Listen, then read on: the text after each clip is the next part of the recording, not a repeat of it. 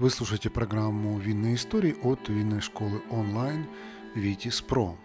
У микрофона Алексей Капуста. Портвейн – предмет особой гордости португальцев, часть их культурного кода.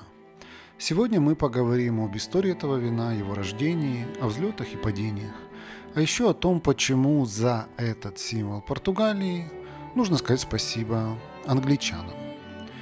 Начнем с того, что портвейн – это португальское крепленное вино, в которое добавляют виноградный спирт на этапе брожения. Благодаря этому оно получается сладким и крепким. Само слово «портвейн» происходит от названия города Опорту, он же Порту. Это крупный портовый город в устье реки Дору.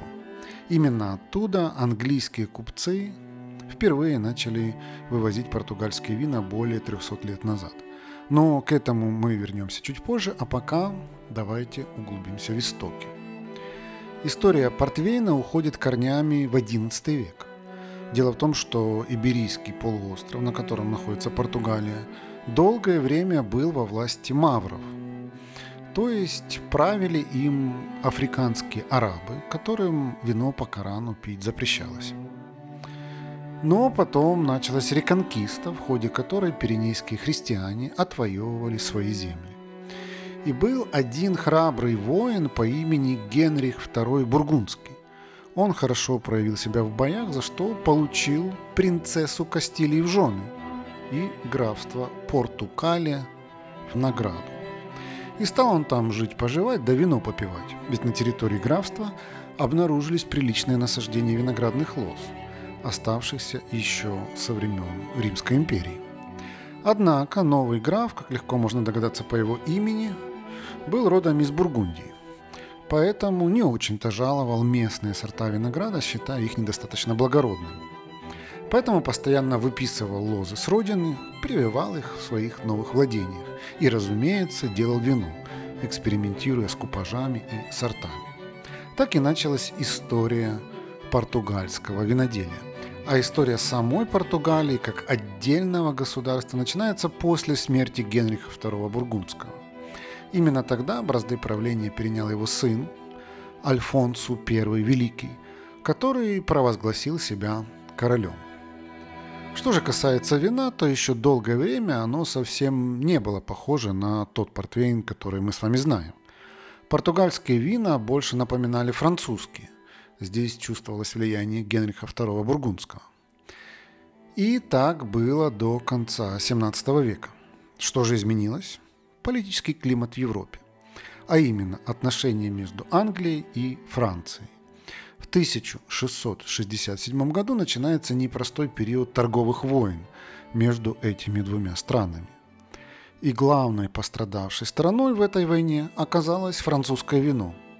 На протяжении долгих лет продолжается череда, так сказать, винных санкций. То французы отказываются экспортировать вино в Англию, то англичане запрещают его ввоз, то стороны накладывают на вино непосильные пошлины. Страдают от этого не только производители и виноторговцы, но и английские потребители, которые уже успели пристраститься к вину и не мыслят своих трапез без бокала. Это требует поиска альтернативы. Поэтому английские купцы устремляют свой взгляд на Португалию. Сначала они отправляются на северное побережье страны, в регион Минью, знаменитый своими Винью-Верде. Однако эти легкие вина показались им слишком худыми и кислотными. Потерпев неудачу в Минью, купцы решили не сдаваться и продвинулись вглубь страны. И в итоге оказались в долине Дору. Долина эта очаровала англичан не только живописными пейзажами, но и своими плотными, насыщенными и мощными винами. Это было именно то, что они искали. Но была одна проблема. Торговцы опасались, что вино не переживет долгого путешествия по морю. Ведь путь был не близким и лежал из города Порту к берегам Темзы. Вино в те годы возили парусниками, поэтому перевозка занимала несколько месяцев. Вина, приглянувшиеся английским купцам, были довольно кислотными и с крепостью двенадцать-тринадцать градусов. То есть во время долгого путешествия они могли просто скиснуть. Благо в те годы люди уже знали, что чем крепче вино, тем лучше оно хранится и переносит морскую перевозку. Здесь все логично, ведь спирт – отличный антисептик. Так появилась традиция доливать в бочки виноградный спирт перед погрузкой на суда. Позже это стало частью технологии производства портвейна. Впрочем, с этим связана еще одна красивая легенда. Мол, в тысяча шестьсот семьдесят восьмом году английские торговцы приехали в монастырь, расположенный в португальском городе Ламегу. И там отведали вина, которое делал местный монах. Их поразил этот крепкий сладкий напиток с плотным телом и насыщенным ягодно-пряным букетом. А секрет заключался в том, что монах крепил вино, добавляя в него виноградный спирт еще на этапе брожения. В итоге там осталось много сахара, а крепость повышалась. Кто знает, может именно опыт этого монаха вдохновил торговцев на решение добавлять спирт в вино. Но только вот с официальной историей это немного не сходится, потому что изначально портвейн крепили непосредственно перед отправкой, то есть когда он уже был полностью сбродившим сухим вином. Позже эту важную миссию доверили португальцам-производителям из Дору. Прежде чем погрузить бочки на лодки и сплавить по реке к городу Порту, они должны были долить туда спирта. Но простым работникам, которые занимались всеми этими операциями, было лень так заморачиваться, поэтому они постепенно стали упрощать технологию и добавлять спирт, не дожидаясь, пока вино добродит. В итоге там сохранялись остаточные сахара, и напиток получался сладким и крепким. Это помогало ему оставаться стабильным во время долгой транспортировки. А еще пришлось по вкусу англичанам. Первое упоминание слова «портвейн» встречаются в торговых документах, датированные тысяча шестьсот семьдесят восьмым годом. Название, как мы помним, происходит от главного портового города тех времен Порта. Да, с неймингом в те времена особо не заморачивались. В следующие два десятилетия происходит бурный подъем виноторговли между Португалией и Англией. И даже в тысяча шестьсот девяносто третьем, когда ввоз французского вина на территорию Англии наконец-то разрешили, портвейн бил все рекорды по продажам на английском рынке. А все потому, что французские вина облагались высокой пошлиной, из-за которой стоили слишком дорого. Да и потом англичане к тому времени уже изрядно подсели на портвейн. Им пришелся по вкусу этот плотный, темный и сладкий напиток. Кстати, в первое время из-за этих качеств англичане даже называли его мелассой и черной патокой. Чем же был обусловлен такой успех? Ну, возможно, тем, что климат в Британии довольно промозглый, с его вечными дождями и туманами, а портвейн отлично согревает и как-то скрашивает эту атмосферу. В итоге в тысяча семьсот третьем году Англия и Португалия заключают Митенский договор. Это торговое соглашение существенно снизило пошлину на ввоз португальского вина. Договор укрепил англо-португальские отношения и способствовал еще более активному росту экспорта портвейна. В последующие годы именно Португалия поставляла британцам примерно две трети вина, выпиваемого на Туманном Альбионе. На втором месте была Испания и только на третьем – Франция. Портвейн в те годы производили разного плана, от сухих до сладких. Причем англичанам больше всего он нравился именно в десертном варианте. Они требовали его все больше и больше. В общем, потребление портвейна среди англичан росло и так продолжалось до тысяча семьсот тридцатого года. И вот сложилась ситуация, когда спрос превышает предложение. Всех виноградников долины Дору оказалось недостаточно, чтобы удовлетворить растущие аппетиты англичан. Но что делать, ведь прибыль-то получить хочется. В итоге нечистые на руку португальские виноторговцы начали проворачивать махинацию по такой схеме. Брали вина сомнительного качества, зачастую из винограда, выращенного далеко за пределами долины Дору, смешивали сироп из ягод бузины, сахар и различные пряности, ну и спирт, конечно же, причем зачастую низкопробный, выгнанный далеко не из винограда, а буквально из чего попало. Стоил такой эрзац портвейн заманчиво недорого, чем и привлекал импортеров. Разумеется, производители настоящего портвейна сильно возмущались такой наглости. Мало того, что недобросовестные виноторговцы продают под видом портвейна ужасный фальсификат, да еще и откровенно демпингуют, лишая честных виноделов прибыли.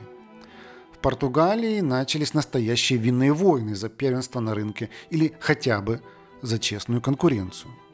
Но длилось это недолго, потому что англичане толк в винах знают и быстро обнаружили обман.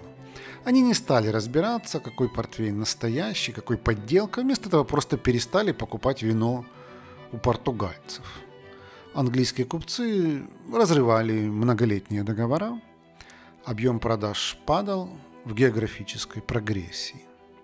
Репутация портвейна оказалась испорчена на долгие годы. Упали не только продажи, но и цены на него. За последующие двадцать лет портвейн на английском рынке подешевел в шесть раз и стал синонимом третьесортной бурды. Разумеется, португальскому правительству все это страшно не нравилось. Из года в год, подсчитывая растущие объемы убытков, благородные маркизы задумчиво чесали под париками и ломали голову, как бы это исправить. И лишь когда к власти пришел Себастьян Жозе де Помбал, ему удалось положить конец упадку виноделия и вернуть португальскому вину честное имя. Надо сказать, что этот человек был недюжиной силы духа, закаленный в суровых испытаниях. Ранее он уже помог португальцам побороть последствия землетрясения и цунами, сказав, как отрезав, «Мертвых похоронить, живых накормить и строить дороги в пять раз шире старых». Ну и вот дошла очередь до портвейна, которому маркиз был твердо намерен вернуть былую славу. Надо сказать, что это ему удалось. О реформах маркиза де Помбала я подробно рассказывал в одном из предыдущих подкастов о первой португальской классификации. Поэтому не буду сейчас вдаваться в подробности. Скажу лишь, что именно благодаря ему в тысяча семьсот пятьдесят шестом году впервые в мире появилась понятие защиты вина по географическому признаку. Вокруг долины Дору выросли триста тридцать пять гранитных столбов, которые очертили эту винодельскую область. Отныне портвейном имело право называться лишь вино из винограда, выращенного в этой местности. Также благодаря реформам маркиза появились строгие правила относительно качества портвейна и регулирования его продаж. Этим занимался контролирующий орган, который тоже учредил Помбал. С тех пор долина Дору не только защищена географически, но и поделена на три субрегиона. Первый – Байшу-Корго. Это так называемая Нижняя Дору. Эта область находится ближе всего к океану и городу Порту. Здесь самые урожайные почвы и обширные насаждения винограда. Климат в этой местности влажный и дождливый. Виноград, который здесь растет, идет на производство недорогих массовых вин. Второй. Сима Корго. Верхняя Дору с лучшими характеристиками теруара. Здесь выращивают виноград для элитных портвейнов. И третий. Дору Супериор. Самый удаленный от океана и Порту субрегион с засушливым климатом. Здесь меньше всего насаждений, несмотря на обширные территории. Ну а мы вернемся к истории портвейна. Благодаря помбаловским реформам этому напитку постепенно удалось восстановить свою утраченную было репутацию на английском рынке. В итоге к началу девятнадцатого века он завоевал титул напитка английских джентльменов. В те годы среди аристократов были популярны соревнования, кто выпьет больше портвейна. Универсальной мерой считалось три бутылки в один присест. Но были и те, кто мог побить этот рекорд. Доходило и до шести бутылок. Надо сказать, что подобные забавы не всем были по карману, ведь выросли не только продажи портвейна, но и цены на него. Поэтому развлекаться подобным образом могли только богатые аристократы. Поэтому в те годы популярным стало выражение «пьян как лорд». Вроде бы ситуация с портвейном наладилась, и можно вздохнуть с облегчением, но не тут-то было. Потому что из Франции на португальцев завистливо смотрит коварный Наполеон. Мысль о том, что Британия ведет активную торговлю с Португалией, для него невыносима. Он решает покончить с этим безобразием и отвоевать английский рынок для французских вин. Поначалу Наполеон пытается действовать в рамках международной дипломатии. В июле тысяча восемьсот седьмого года он отправляет в Португалию своего посла с требованием закрыть порты для британских судов. Срок истекает до первого сентября того же года. Но вскоре он решает, что надо действовать еще более жестко, поэтому примерно через месяц Наполеон выдвигает принцу-регенту Португалии ультиматум совсем уж дикими условиями. Он требует объявить войну Англии и захватить все ее суда в своих портах. Принц отказался и пошел на компромисс, просто прекратил торговые отношения с британцами. Но Наполеону этого оказалось мало. В итоге в ноябре тысяча восемьсот седьмого года французские войска и их испанские союзники вторгаются в долину Дору и оккупируют ее. Для производителей портвейна настают непростые времена. Многие из них идут в армию, поэтому работать на виноградниках особо некому. А еще оккупационные войска периодически вламываются в подвалы и разграбляют запасы вина. Да и британские торговцы, которые жили в Порту и занимались закупками и отправками вина, уехали от греха подальше. Благо, хоть виноградники во время военных действий особо не пострадали. Более того, они помогали португальцам отстреливаться, служа хорошим прикрытием. К счастью, война длилась относительно недолго. Уже в тысяча восемьсот девятом году британцы высадились в Португалии, после чего французы отступили. После завершения войны экспорт портвейна снова пошел в гору. И не только за счет английского рынка. Теперь его закупала еще и Франция. Солдаты, воевавшие в Дору, привыкли пить плотные крепкие вина, поэтому с удовольствием покупали их на родине. А вот питейные привычки англичан во время наполеоновских войн заметно изменились. Во-первых, на смену портвейну в те годы пришли легкие питки испанские вина. А те, кто хотел чего покрепче, пили херес. А еще в тот период заметно увеличилось качество местного пива и крепких напитков. Поэтому англичане полюбили проводить время в пабах за пинтой эля или стаута. Кроме того, уже тогда набирало обороты движение трезвенников, особенно среди среднего класса. Поэтому крепкий портвейн старались заменять более легким и недорогим вином. В итоге потребление португальского вина в Англии сократилось до одной трети всего экспорта.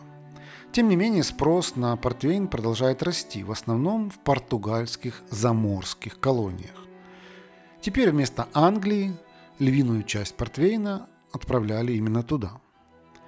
На протяжении всей истории портвейна с ним постоянно происходили разные трансформации, прежде чем он стал таким, как мы его знаем сейчас. Вы удивитесь, но долгие годы не существовало единой технологии изготовления этого вина. У одних производителей он был сухим, у других – сладким, у третьих – чем-то средним. Потому что спирт могли добавлять на разных этапах брожения, причем его количество особо не регламентировалось. Технология производства портвейна была официально сформирована и утверждена в тысяча восемьсот двадцатом году. Именно тогда контролирующий орган в Дору принял решение делать все вина этого типа по одному алгоритму. И затем в него периодически вносились изменения. Знакомая нам стилистика портвейна окончательно сформировалась только к тысяча восемьсот пятьдесят второму году. Дальше с этим напитком уже не происходило глобальных перемен, но были некоторые вехи в его истории, о которых стоит сказать. В частности, в тысяча девятьсот шестнадцатом году Португалия добилась эксклюзивного права на использование слова «портвейн». А в тысяча девятьсот тридцать третьем году был основан Институт Вин Дору и Порту, также известный как Институт Портвейна. Этот контролирующий орган вырос из той самой организации, которую в свое время учредил маркиз де Помбал. Но, естественно, прошел заметную эволюцию. Сегодня он стал настоящим научным учреждением, которое проводит исследования, регулирует и контролирует качество портвейна. Португальцы хорошо усвоили уроки, которые преподнесла им история, и понимают, что репутация – это святое. На этом мы завершаем свой экскурс в историю портвейна, но не спешим покидать Иберийский полуостров. Потому что в следующем выпуске мы пройдемся по легендарной дороге святого Иакова. Но далеко не с целью религиозного паломничества, поскольку многих туристов эта дорога привлекает не святыми мощами, а именно вином. Подробности через неделю. Вы слушали программу «Винные истории» от винной школы Vitis Pro. Давайте дружить в соцсетях. В Телеграме наш канал называется «Второй Бокал», в Инстаграме Vitis.Academy, а на Ютьюбе мы называемся «Что пьем?». И если вам понравился этот подкаст, и вы хотите помочь его распространению, просто поделитесь им в своей соцсети.